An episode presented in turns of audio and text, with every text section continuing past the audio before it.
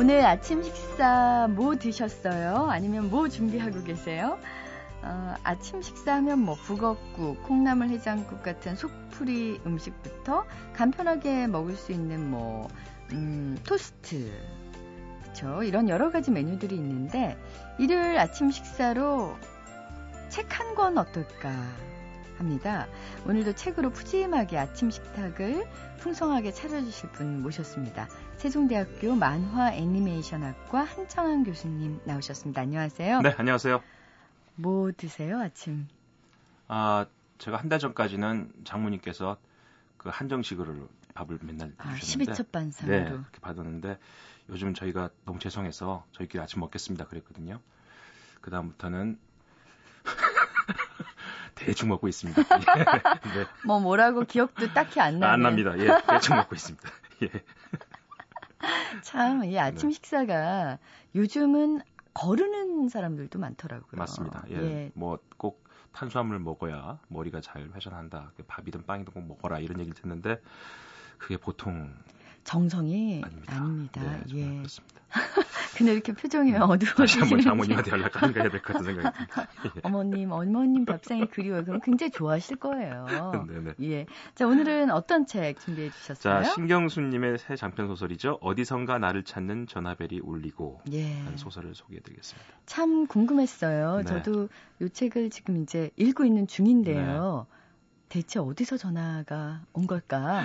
처음부터 전화가 울리죠. 네. 교수님 아프시다는 얘기에 전화가 울리는데 전화가 울린 저는 이 소설가들 보면 어떤 생각이 드냐면 아 이분들은 이 단어와 이 한 줄을 쓰기 위해서 얼마나 고민했을까 그런 생각하게 되면 한 장 한 장이 참 아깝죠 넘어가는 게 우리가 뭐 밥 잘 먹는 아이가 밥 먹으면서 계속 운다는 거 아닙니까? 왜 밥이 이렇게 줄어들지 뭐 이렇게 우는데 왜 선생님 과거 얘기를 아니? 저는 안 그렇습니다. 아, 왜 그랬어요? 근데 재밌는 소설을 읽으면 그런 생각이 들어요. 아까워요. 아까워요. 한 장을 때 넘어갔는데. 오 예. 벌써 이렇게 많이 넘어갔네. 큰일 났다. 예전에는 장편 소설이 10권, 20권씩 됐잖아요. 맞아요. 요즘 장편 소설이 달랑 한 권이라 너무 더 아깝습니다. 그렇죠. 그런데 이 소설은 읽어보시면 아시겠지만 잘 안 넘어갑니다, 장이. 이게 단어가 꽉 찬 느낌입니다. 저 깜짝 놀랐습니다. 이 책을 읽은 문학 평론가 한 분께서 네. 이 굉장히 밀도가 있어서 네. 아마 독자들이 이렇게 쉽게 쉽게 예전에 신경숙 선생님의 책을 읽듯이 그렇게 읽지는 예, 못할 예전에 것이다. 안 그랬거든요. 이번 소설은 어. 어, 단어가 꽉 차 있어서요. 음. 그 단어를 하나하나 읽고 넘어가는 게 체할 것 같은 느낌도 들고요, 한 번씩. 아, 부담스러운데도 내용을 읽다 보면 아 이래서 이게 단어가 많았었구나 음. 라는 생각을 조금씩 조금씩 하게 됩니다. 네. 예를- 예를 들어서 이런 거 있죠. 너에게는 내가 알려야 할 것 같았어. 첫 전화로 시작되는 소설인데 너에게는 내가 알려야 할 것 같았어. 라는 대사를 계속 몇 번씩 생각합니다. 주인공이. 왜? 너에게는 내가 알려야 할 것 같았어. 그냥 읽으면 아무것도 아닌 단어인데요. 읽으면 읽을수록 의미가 한두 가지가 아닙니다. 그러니까 몇 가지 의미로 해석이 될 수 있을 것 같아요. 내가 너에게는 네. 알려야 될 것 같았어. 내가 내가 그렇죠. 다른 사람에게 네. 내가 알려야 될 것 같았어. 너에게는 알려야 될 것 같았어. 다른 사람이 아닌 너에게는 이렇게 아, 한 문장인데 네, 참. 단어 하나를 읽다 보면 아, 이- 이래서 이렇게 단어가 정리하기도 어렵고 해석하기도 어렵고 그래서 소설이라는 게 읽으면 읽을수록 새로운 느낌이 드는구나 어, 생각이 예. 들고요. 제가 이 소설을 꼭 오늘 소개해드리려고 했던 건 한 부분입니다. 제가 그 부분에 너무 놀래서 이 부분을 소개해드리려고 소설이라는 게 원래 다 소개해드리면 다음 읽으신 분들이 재미가 없기 때문에 스포일러가 되죠. 네, 그 자세한 얘기는 안 드리고 제가 아주 너무 감동받았던 부분 한 부분만 소개해드리면서 책을 알려드리겠습니다. 여기 교수가 윤 교수라는 분이 등장합니다. 이제 그 아주 80년대 격동기죠. 학교 저도 그런 느낌입니다. 대학가라는 게 어, 무슨 대 앞입니다라는 지하철이 알려주는 게 아니라 냄새로 아는 곳이죠. 음. 혈루탄 냄새가 나면 아 학교 다 왔구나 뭐 이런 생각이 드는 그런 시절. 아, 그런 시절이 그런 있었죠. 시절이죠. 예. 80년대. 중간고사, 기말고사 제대로 본 적이 없고 매번 수업 거부, 시험 거부, 학교 가면 맨날 싸우고 또 어떤 때는 올림, 올림픽 한다고 교문을 걸어 잠그고 뭐 이래가지고 참 그런 추억이 있던 시절의 얘기입니다. 또 그때 그렇게 방황하고 당황하는 학생들 앞에서 교수가 참 할 수 있는 게 여러 가지가 없던 시절인데 윤 교수님이라는 분이 학생들한테 이런 말을 갑자기 꺼냅니다. 자네들 크리스토프라는 사람 아나? 얘기를 합니다. 학생들이 신화인가 누군가? 라고 얘기할 때 한 학생 얘기하죠. 그 예수 그리스도를 등에 업고 강을 건넜던 사람 아닙니까? 라는 얘기합니다. 맞네. 이러면서 크리스토프 얘기를 합니다. 원래 가나안 지방 사람인 크리스토프는 덩치가 아주 크고 힘이 세서 일을 어떤 일을 했냐면 큰 강가에 오, 오, 집을 짓고 살다가 사람들이 오면 등에 업고 강을 건네주는 역할을 했다고 그러죠. 근데 이게 뗏목을 타고 건너는 게 아니라 워낙 키가 크고 힘이 세니까 그냥 강 바닥을 걸어서 걸어서, 걸어서 강을 건너는 거죠. 키가 크니까 이제 자기 어, 가슴 밑으로 강이 흘러가고 사람들은 그 사람 등에 타고 건너가는데 어느 날 밤에 잠을 자는데 한 소년 어린애가 크리스토프야 크리스토프야 부르는 소리를 듣습니다. 몇 번을 확인해 보다 결국 나와봤더니 조그만 애가 오늘 꼭 저 강을 건너가야 된다라고 얘기를 하죠. 그래서 아, 크리스토프가 아 비도 오고 강이 많이 불었는데 또 밤인데 할까 하다가 와서 아이가 부탁을 하니까 아이를 업고 강을 건너기 시작합니다. 근데 갑자기 비가 더 억수같이 오고 물이 불어서 강을 건너 너무 힘듭니다. 가까스로 자기가 너무 힘들었는데도 가까스로 죽을 힘을 다해서 강을 건너서 그 아이를 강 반대편에 내려주죠. 그때 그때 그 아이가 얘기합니다. 그 아이한테 얘기하죠. 내가 너 때문에 죽을 뻔했다. 왜 이렇게 무겁냐? 네, 왜 이렇게, 무겁고 이렇게 조그만 애가. 네. 그때 크리스토프야, 바로 내가 예수 그리스도다. 얘기를 하죠. 음. 자, 여기까지 이제 윤 교수는 얘기를 합니다. 저도 그 책을 읽고 이 책에서 쭉 이 내용을 읽으면서 과연 이 얘기를 왜 할까? 아니, 그러면 음. 음, 왜 했을까? 네. 궁금해지는데 네. 이 책에 그 해답이 나오나요? 나옵니다. 네. 나옵니다. 학생들한테 물어봅니다. 자네들은 크리스토프인가 크리스토프 등에 업힌 예수인가? 음. 아이들 저기 뭔 질문이야 하겠죠. 음. 그러면서 얘기합니다. 자네들은 크리스토프처럼 그렇게 비가 억수가 쏟아지고 불어난 강물 같은 세상을 앞으로 건너가 살아야 된다는 것이죠. 네. 그런데 대학에 들어온 이유는 여러분들이 글 쓰는 전공인데 이그 문학이라는 게 여러분들한테는 크리스토프라고 생각하고 들어왔을 것이네. 문학이라는 거에 업혀서 그 세상을 건너갈 생각을 하고 대학에 들어왔겠지만 네. 살다 보면 그게 반대가 될 수 있다는 거죠. 자기가 크리스토프가 돼서 문학을 등에 짊어지고 강을 건너시기가 느껴질 것이다. 이게 그럼 문학을 등에 짊어진다는 건요. 음, 얘기를 듣다 보니까 크리스토프는 그 작은 어린 예수 그리스도를 네. 어깨에 메고 세상을 건넜지만 그렇게 무거웠던 이유는 그 어린 예수는 세상을 지고 있기 때문 아니겠어요? 그렇습니다. 그러니까 그렇게 무거웠을 무거워지는 텐데 네. 문학을 등에 진다는 건 음. 결국 이 세상을 등에 지고 등에 짊어진다는 얘기죠. 건넌다는 얘기. 네. 네. 아, 저는 이 부분에서 깜짝 놀랐습니다. 음. 아, 그렇구나. 어느 사람이나 똑같습니다, 우리가. 다 우리도 그 강을 건너고 있는데, 우린 늘 그런 기대를 조금씩 하죠. 쉽게 살기 위해서. 누구 등에 엎혀볼까? 뭐 쉽게 갈 수 있는 방법 없을까? 그래서 살다 보면 여전히 우리가, 우리는 등에 큰 짐을 다 짊어지고 강을 건너고 있습니다. 네. 자, 이러면서 이 말을 또 하죠. 아, 여러분은 각기 크리스토프들이네. 강 저편으로 아이를 실어 나르는 자들이기도 하지. 거대하게 불어난 강물 속에 들어가 있는 운명을 지닌 자들이란 말이네. 강물이 불어났다고 해서 강 저편으로 아이를 실어나는 것을 멈춰서는 안 되네. 강을 가장 잘 건너는 법은 무엇이겠나? 서로가 서로에게 크리스토프가 되어주는 것이네. 함께 아이를 강 저편으로 실어 나르게 뿐인가 강을 건너는 사람과 강을 건네게 해준 사람이 따로 있는 게 아니라네. 여러분은 불어난 강물을 삿대로 짚고 강을 건네주는 크리스토프이기만 한 게 아니라 한 사람 한 사람이 세상 전체이며 창조자들이기도 하지. 때로는 크리스토프였다가 때로는 아이기도 하며 서로가 서로를 강 이편에서 저편으로 실어나는 존재들이네. 그러니 스스로를 귀하고 소중하게 여기게.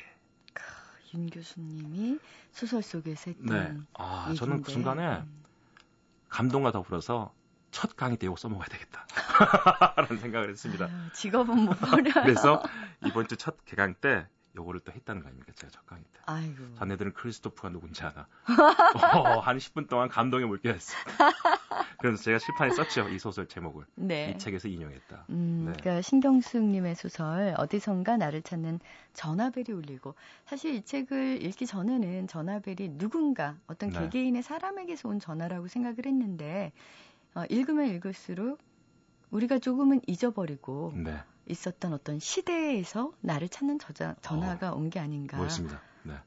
이것도 써먹으실래요? 네. 네, 굉장히 여러 가지를 생각을 할 수 있는 그런 소설이고 책 표지도 굉장히 이렇게 향수를 불러일으키는 네. 그런 표지입니다. 여러분도 한번 꼭 읽어보시길 바라고요. 신경숙의 장편 소설 어디선가 나를 찾는 전화벨이 울리고 오늘 한창원 교수의 추천사였습니다. 감사드립니다. 네, 감사합니다.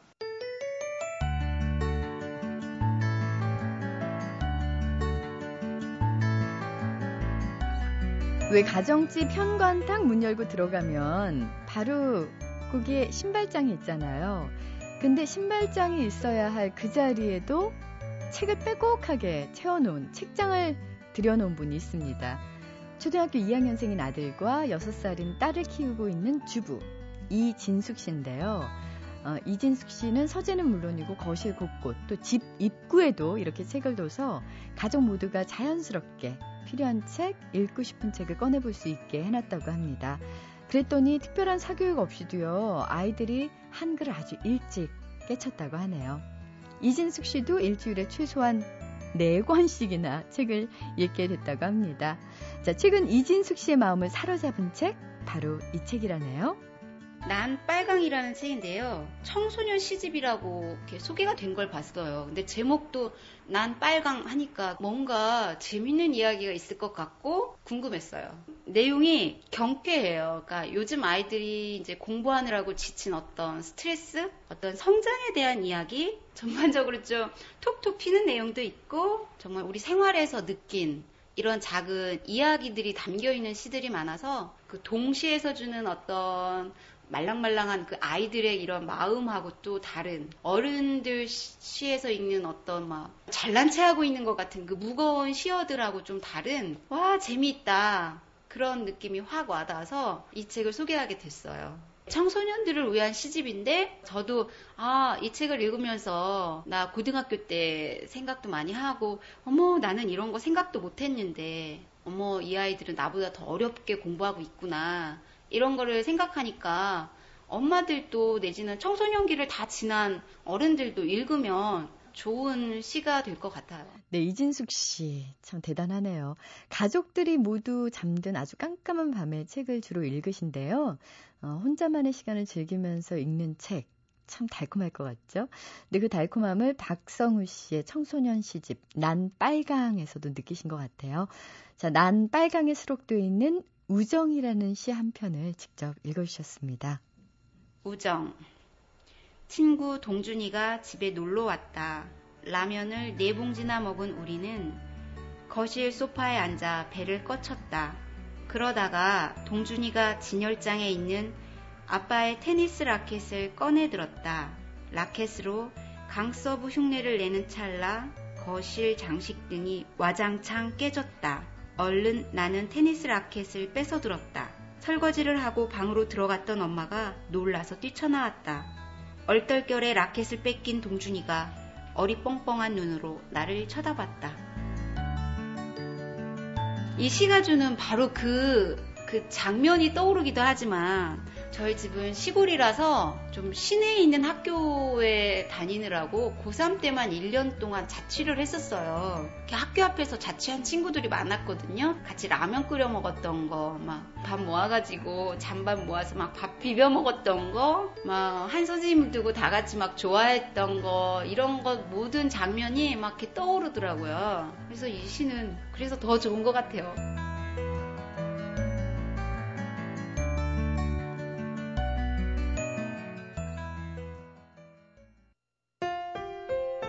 MBC 라디오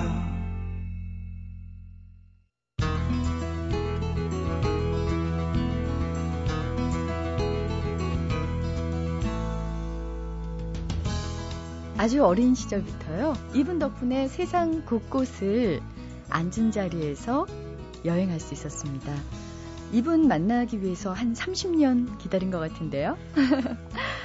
먼 나라 이웃 나라의 저자 학습 교양 만화의 아버지. 덕성여대 시각 디자인학과 이원복 교수님 모셨습니다. 안녕하세요. 안녕하세요. 제가 사실 이원복 교수님을 처음 알게 된 것은 무려 30여 년 전 초딩 시절 소년 한국일보를 그 집에서 보면서 먼 나라 이웃 나라에서 만났거든요. 그렇죠. 그때는 뭐 세계 이렇게 여행한다는 것은 해외 여행한다는 꿈도 못 꾼 시절이었잖아요. 꿈도 꾸기 어려웠죠. 어, 네. 어디서 집필하셨나요?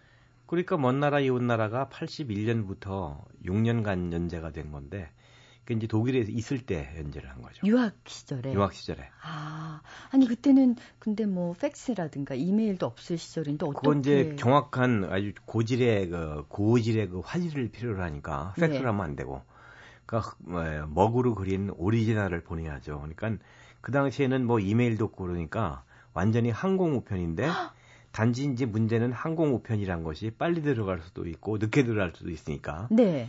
제일 중요한 것이 아주 아주 넉넉하게 보내야 된다는 거예요. 미리. 네, 근데 그 당시만 해도 만화가들을 비롯해서 그런 특별한 그 전문직에 종사하는 사람들 장이라고 그랬거든요.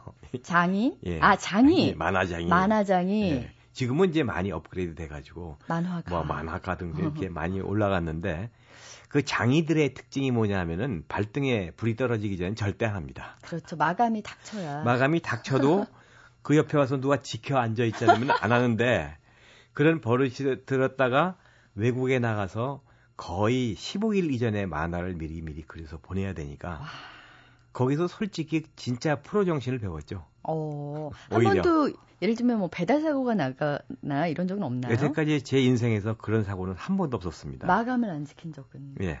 그런 없어요. 것도 없었고요. 예, 그렇죠. 아, 대단하시네요. 제가 볼 때 그 프로라는 것은 그 사람이 하는 작업의 그 질도 중요하지만은 질이 앞서서 사회와의 약속이라고 생각해요.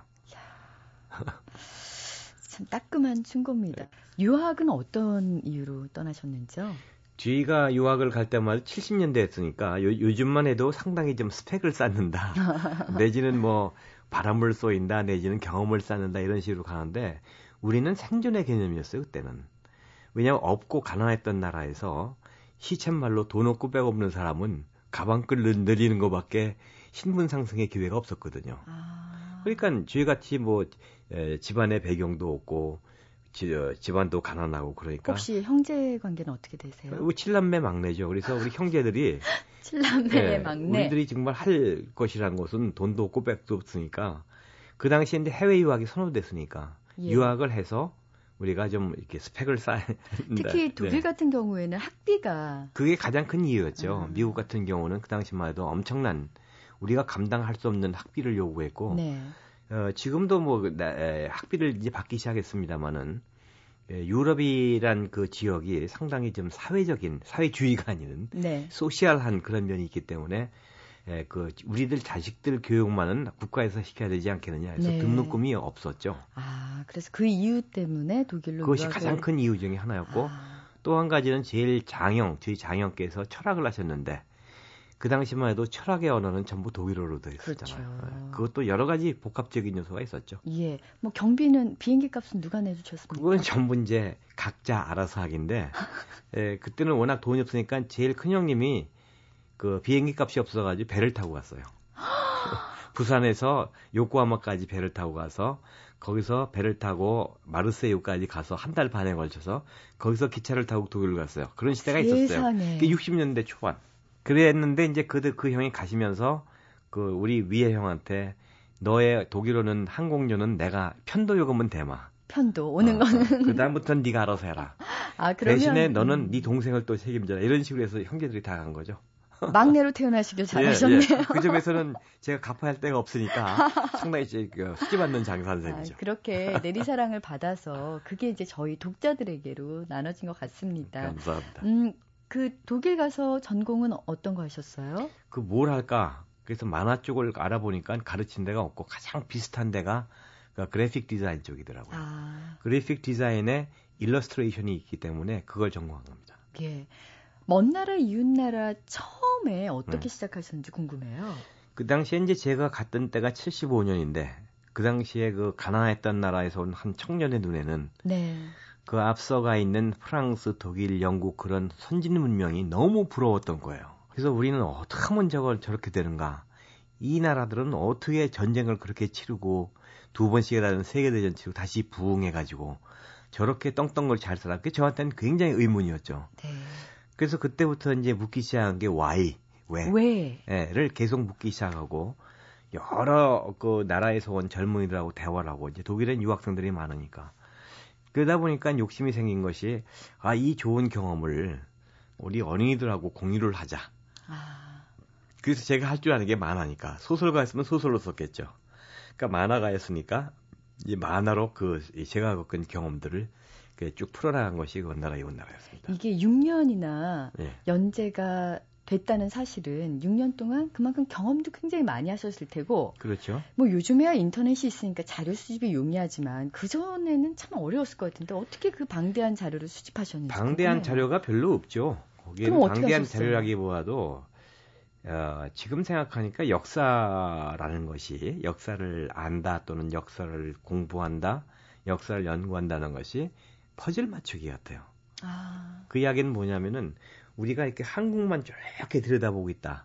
그리고 또 솔직히 큰 세계라는 그림판에서 우리가 알고 있는 퍼즐 조각이라는 것은 미국 조금, 음. 일본 조금, 네. 그리고 우리나라 조금, 그 외에는 아무것도 없잖아요. 그러니까 세계 지도가 안 그려지는 거예요.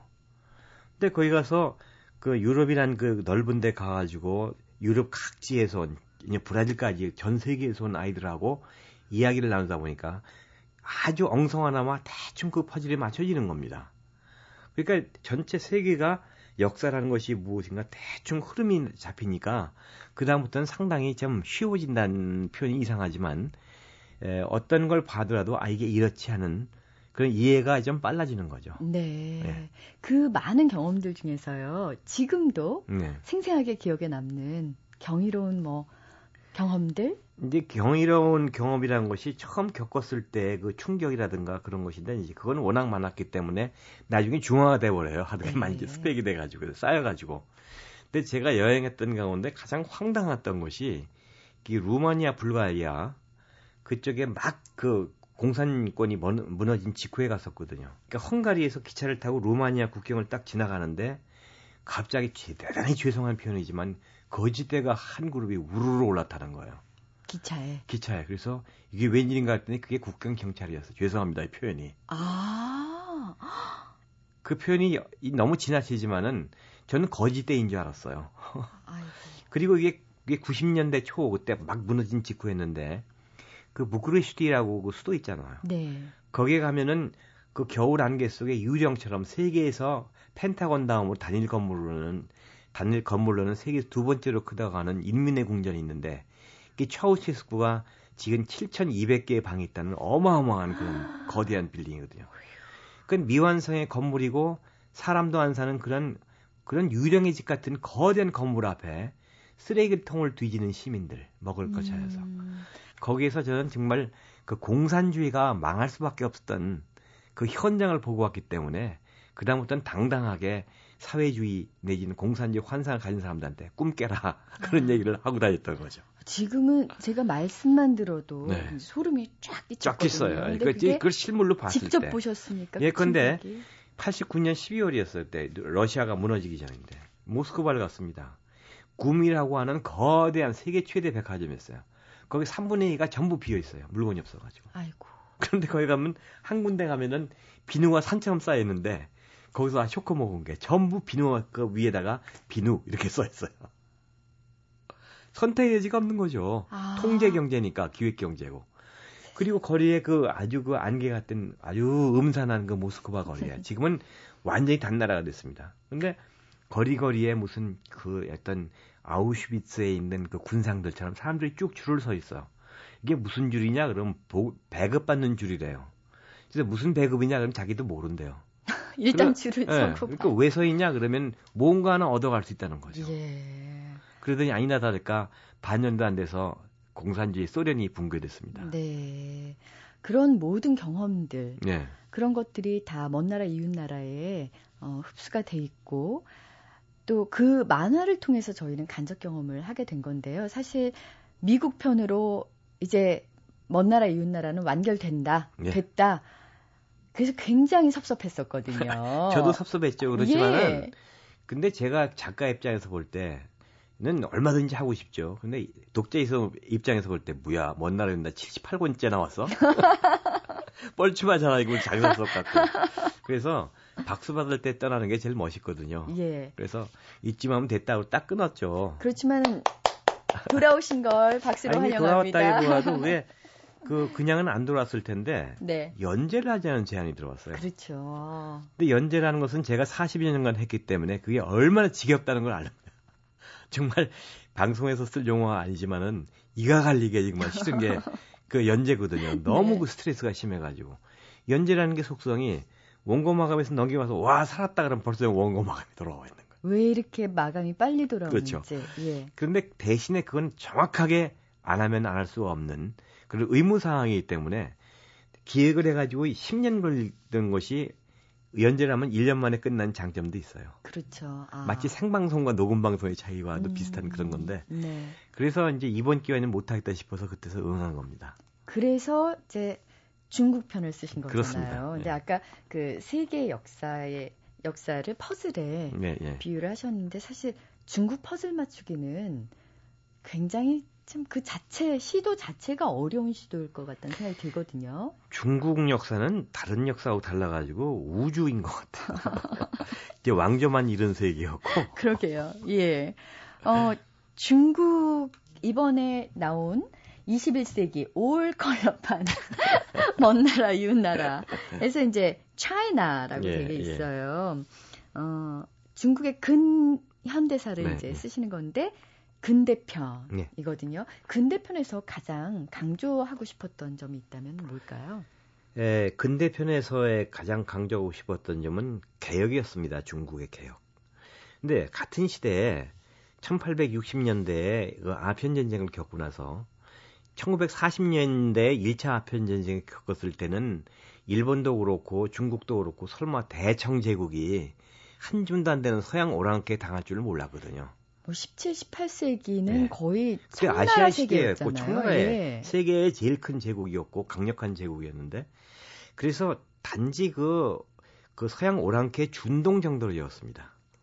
근데 60년대 1860년에 2차 아편 전쟁에서 지고 난 다음엔 그때는 완전히 그냥 이 북경까지 들어와 가지고 이화원 불태우고 완전히 그냥 도륙을 내버렸거든요. 네. 불과 그 만 명 정도밖에 안 되는 병력이 와가지고 그 위대한 대청제국을 아주 쑥대밭을 만들어 버렸거든요. 그때 이 중국 사람과 동양 사람이 아주 근본적인 각성을 합니다. 네. 안 되겠다. 우리 개혁을 해야 되겠다. 그래서 두 나라가 동시에 개혁을 합니다. 그래서 일, 일본은 명치유신으로 가고 또 이 중국도 어, 중체 서영 이런 식으로 해서 개혁에 들어가는데 두 나라는 개혁에 근본적인 다른 개혁을 하죠. 네. 일본의 개혁은 늘 받아들이던 버릇이 있어가지고 자신을 완전히 완전 버려버려요. 개방. 완전 아니 버리는 겁니다. 네. 아시아를 완전히 버리고 우린 서양 사람이 되자. 어. 그래서 탈라 입고 아시아를 버리고 유럽에 들어가자. 그래서 모든 걸 버리고 전부 서양 걸 받아들였어. 그래서 지금도 일본 가면은 한방 의학 안 쓰고 전부 양의학 그리고 양력 그리고 뭐 음력설 그런 거 없어요. 모든 게 그냥 얼굴만 돌았지 완전히 백인식으로 돼버린 거죠. 근데 중국은 수천 년 내려온 중화 사상을 끝까지 안 버렸습니다. 그렇죠. 그러니까 그 당시에 그, 그 과거 그때 개혁부터 100년 동안은 일본은 대성공을 했고 중국은 대실패를 했죠. 네. 그래서 청나라 망하고 청나라 망한 다음에도 2차 대전 후까지 그리고 문화혁명 이르기까지 그리고 솔직히 1990년대까지도 그 갓난과 그 고통의 연속이었던 것이 중국의 역사인데 그 실패 개혁의 그 실패 네. 거기서 나오는 거거든요. 그래서 일본에서 제가 제일 강조했던 것은 중국이 왜 그런 실패를 겪고도 성공의 길로 가느냐. 그 해결의 열쇠가 뭐냐면 중화 사상이라는 얘기입니다. 아, 다시요? 다시 이게 왜냐하면 21세기에 와서는 예. 콘텐츠의 시대고 문화의 시대고 문화적 정체성의 시대인데 중국은 한 번도 중화 사상이라고는 우리가 세상의 근본이다라는 그런 자존심을 한 번도 버리지 않았기 때문에 이제 와서는 우길승천을 하는데 일본은 자기 자신을 버렸기 때문에 이제 와서 자기에 대한 정체성을 못 찾는 거예요. 그러니까 세울 정체성이 없어진 없어졌어요. 거죠. 그러니까 모든 사람들은 이렇게 일본이 이렇게 잃어버린 15년, 잃어버린 20년이다 해서 이게 왜 이렇게 갈팡거리느냐, 뭐 은행 제도가 어떻고 뭐 이런 얘기하는데 저는 근본적으로 참 이 과거 명치이신 이래에 국가의 목적을 달성했는데 그 달성한 이후에 나갈 21세기적 국가 목표가 없다는 겁니다. 그러니까 문화적 정체성이 없는 거예요, 일본 사람들은. 그래서 이 사람들은 갈팡질팡하고 있는데 어디로 가야 될 것인가를 모르는데 중국은 확연하게 중화사상, China the first 아. 이게 분명하게 서 있기 때문에 네. 당당하게 나갈 수 있고 우리나라도 마찬가지죠. 비록 소중화라고 얘기합니다만은 세계에서 문화적 정체성이 가장 강한 국민 가운데 하나가 대한민국 국민입니다. 네. 그 우리나라 편도 쓰셨잖아요. 우리나라 장단점에 대해서 한번 짚어주세요. 장점이란 것은 바로 이 문화적 정체성하고 모든 것을 all-in-one한다, 올인한다는 그런 그 다이나믹한 점 예. 그런 것이 있는데 한 가지는 이게 그 이 갈등이 너무 강해요. 자기가 너무 강하다 보니까 남을 수용을 못하고. 네. 그것은 제가 볼 때는 전 세계에서 가장 유교적인 의식 구조를 가지고 있기 때문인데 일본은 불교고 중국은 도교입니다. 전 세계에서 가장 강력한 뭐 이제 근본적인 유교적 사상을 가진 사람들은 대한민국 국민밖에 없어요. 근데 유교 사상이 뭐냐면 일종의 사회주의 사상이거든요. 계층을 인정하지만 계층과는 완전 평등해요. 네. 형제. 계층 내에서는. 계층 내에서는. 예. 그러니까 뭐 사대부에서는 그 안의 평등. 그 다음에 서민에서는 서민의 평등해서 단, 한, 단 0.0.11mm의 오차도 용납을 안 하죠. 그러니까 똑같이 사과를 하나씩 나눠줘도 불만인 거야. 왜? 제사화가 더 색깔이 좋다는 거. 어. 그래서 우리나라에서는 공평하게 하려면은 네. 이 유리 기계로 찍은 똑같은 유리컵에다 물 담아두듯이 담아줘야지.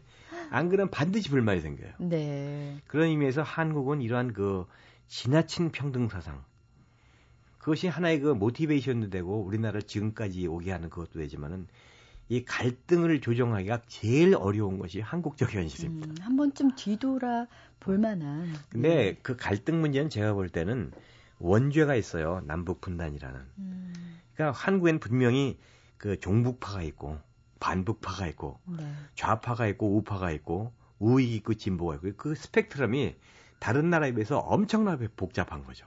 그렇죠. 어, 그러니까 이게 사회적 합의를 도달하기가 보통 어려운 게 아니죠. 그래서 음. 우리가 그 본의 아니게 이런 이념적 스펙트럼으로 인해 가지고 사회 비용을 너무 많이 지불하고 있는 게참 안타깝습니다. 예. 뭐 말씀을 쭉 듣다 보면은요. 역시 결국 현대는 그 과거에서 비롯된 거잖아요. 물론이죠. 그러니까 역사를 한번 제대로 들여다보면 우리가 왜 지금 이렇게 반복하고 갈등하고 있는가 를 다시 그렇습니다. 한번 살펴볼 수 있을 것 같고요. 만화책을 쭉 보다 보면 아, 참 어릴 때 만화 정말 많이 읽으셨겠다. 추천하고 싶은 만화 좀 알려주세요.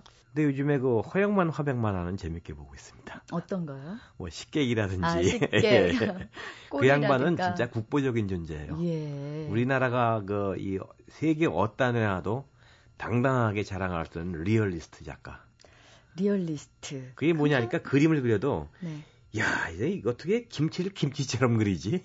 김치 진짜 김치보다 진짜 더 맛있게 더 맛깔스럽게. 그런 분들이 많지가 않아요. 네. 어, 허영만 선생님 같은 경우는 리얼리스트지만 거기는 또 굉장히 자유로운 그렇죠. 예, 그 양반이 그런... 그렇게 사세요. 아, 그게 다 고스란히 남아 있고 남아 있죠, 그럼. 네. 고우영 화백 같은 경우에는 그 양반은 지금 유감스럽게도 자꾸 하시는데 네. 그 양반도 굉장히 낙천적이시고 유머러스. 어, 유머러스. 그렇다면 이 두 분과 비교했을 때 이원부 교수님은 어느 쪽에 해당하세요? 근데 저는 아마도 그 고화백 쪽 같이 그 독립군 기질이 좀 강하죠. 독립군 기질이 강해요. 그래서 제가 제가 좀 그 난처한 질문이 어떤 어떤 만화를 저한테 요청을 했을 때 제가 뭐 거절을 하면은 좀 다른 작가를 좀 소개해달라는데 제가 아는 분이 없어요. 두 분. 독립군이기 때문에. 독립군. 호영만 선생님보다 만화를 먼저. 연배는 제가 위죠. 예. 제가 62년에 처음 등장했고 네. 그 양반 65년인가 아마 그쯤 등장했어요. 아, 만화로서는 제일 선배신 거죠. 아니 나이도 그렇습니다. 2년 워낙 젊어 보이셔서요. 그 어, 제가 재밌게 본 와인 그 만화 중에 하나가 또 와인의 세계 예, 세계의 예, 와인이었는데 예. 아 굉장히 이거 보고는요 마음이 편해졌어요. 네. 왜냐하면 네. 와인 마실 때 사실 좀 스트레스 받았었거든요. 그렇죠. 아, 이거 라벨 읽는 것도 힘든데 또 마시고 난 다음에 또 하, 야생 들 꽃이 피어 있는 들판을 네. 혼자 거닐다가 뒤에서 누군가가 바라보니 문득 뒤돌아봤을 때 꽃향기 뭐 이게 바로 그 어, 신의 물방울의 영향이 아니었을까 싶어요. 신의 물방울의 만화. 영향도 있지만 그것보다는 그 일본 문화가 그렇습니다. 그러니까 이게 뭘 갖다 유럽적인 거 갖다가 무조건 경배를 하는 게그 아. 사람들이 아시아적인 걸 버리고 유럽을 다 받아들였기 때문에 유럽에 대해서는 어마어마한 컴플렉스를 가지고 있어요. 지금까지 명치 유신 이후에 일본인은 누구인가라는 외국인이 쓴 책 그 일본론이 2천종이 넘어요. 그만큼 이 사람들이 자기 정체성을 두려워하고 있는 거예요. 궁금한 거야. 도대체 남들이 우리를 어떻게 보나. 근데 외국인이 쓴 한국론은 안 팔리잖아요. 자식 지가 뭘 한다. 그게 이제 우리나라의 정체성인데 그 와인 가지고 그러는 뭐 이렇게 참 무슨 숭배하고 뭐 온도가 어쩌고 그게 전부 일본서 만들어냈다기보다는 일본서 과장되어 온 문화거든요. 그러게요. 저도 그러니까 자기 돈 음, 내고 와가지고 벌벌 떨면서 마시는 게 그게 그게, 뭐예요 그게? 술은 기분 좋자고 마시는 건데. 그렇습니다. 잔을 잡을 때 뭐 볼을 잡든 스템을 잡든 뭐 바닥을 잡든 그건 엿장사가 가위를 1분에 몇 번 치든 그건 자기 엿장사 마음이듯이 그 왜 그렇게 따지는지 모르겠어요. 그래서 이 없습니다. 와인의 세계 세계의 와인을 쓰셨던. 건가요? 예. 이 책에서 강조하신 거는 어떤 점이에요? 그 와인은 하나의 음료일 뿐이지 경배하지 말라는 겁니다. 왜 당신 돈 주 에 들여가 사오셔서 왜 거기다 경배하시면서 드세요? 그쪽이 당신을 경배하셔야지. 경배해야지. 잘 알겠습니다. 예. 아 정말 이렇게 어릴 때 먼 나라 이웃 나라를 꿈꿨듯이 이렇게 만나 뵙게 돼서 다시 한번 영광이고요. 아, 제가 영광이죠. 예, 아유 앞으로도 먼 나라 이웃 나라 후속편 계속 네. 기다리고 있겠습니다. 네, 감사합니다. 고맙습니다. 네.